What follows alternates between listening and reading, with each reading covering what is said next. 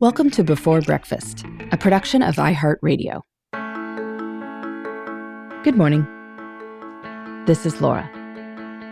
Welcome to the Before Breakfast podcast. Today's tip is to find five minutes in your morning to sit down with your cup of coffee. You'll start the day feeling calmer and more centered when you don't need to microwave your coffee three times. I promise it is possible if you make it a priority. In my household, and perhaps in yours too, mornings can be the most frenzied time of the day. Trying to get yourself and your kids dressed, fed, and ready feels like a lot.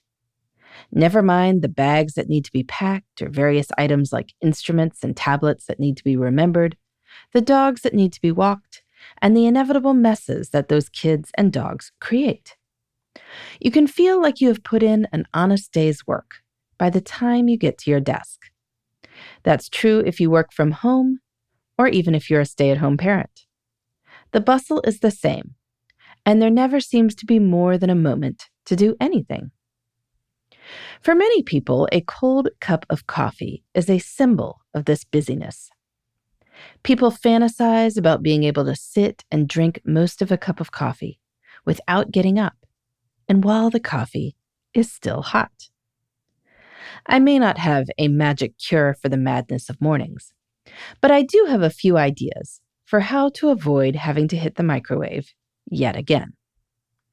First, if you wake up to an alarm, then you can wake up to a very slightly earlier alarm. Just an extra 10 minutes will give you a chance to pour your cup and sip it while you do nothing else. Okay, maybe you can listen to this podcast while you're having your cup of coffee. I know it is hard to get up earlier, but 10 minutes is not like waking up at 4 a.m. to run a marathon. It is just 10 minutes. And the promise of an uninterrupted cup might be enticing enough to make it worthwhile. If that's not going to fly, because you usually wake up to the sound of a toddler screaming, Mommy or Daddy, from his crib, then maybe you can enjoy that uninterrupted cup at the end of your morning routine.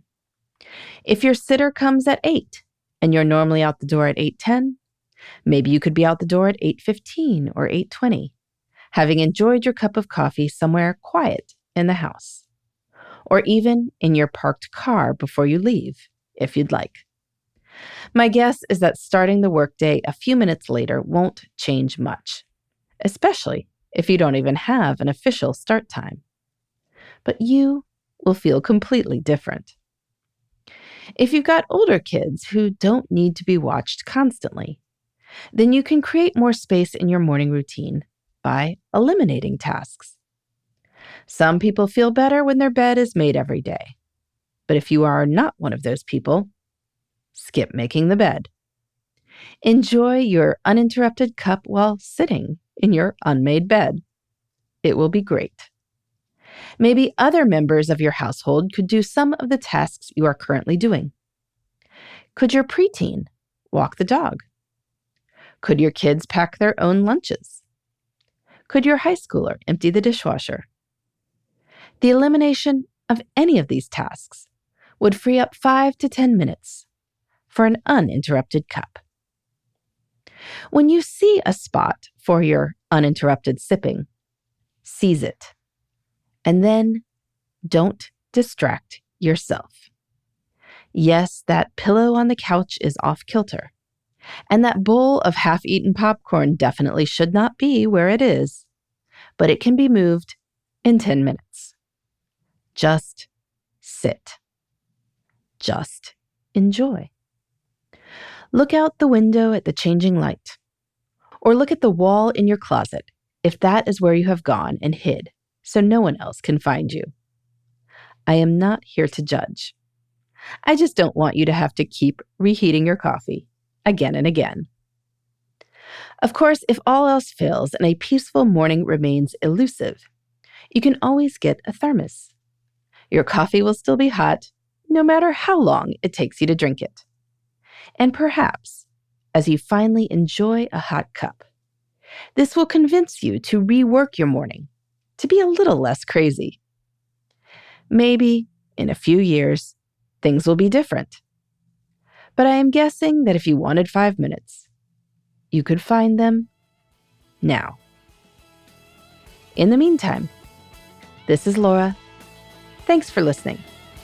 And here's to making the most of our time.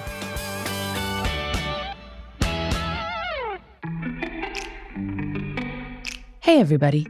I'd love to hear from you. You can send me your tips, your questions, or anything else. Just connect with me on Twitter, Facebook, and Instagram at Before Breakfast Pod. That's B E, the number four, then breakfast, P O D.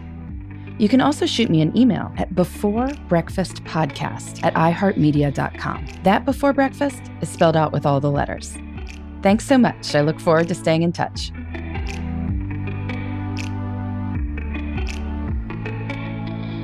Before Breakfast is a production of iHeartRadio.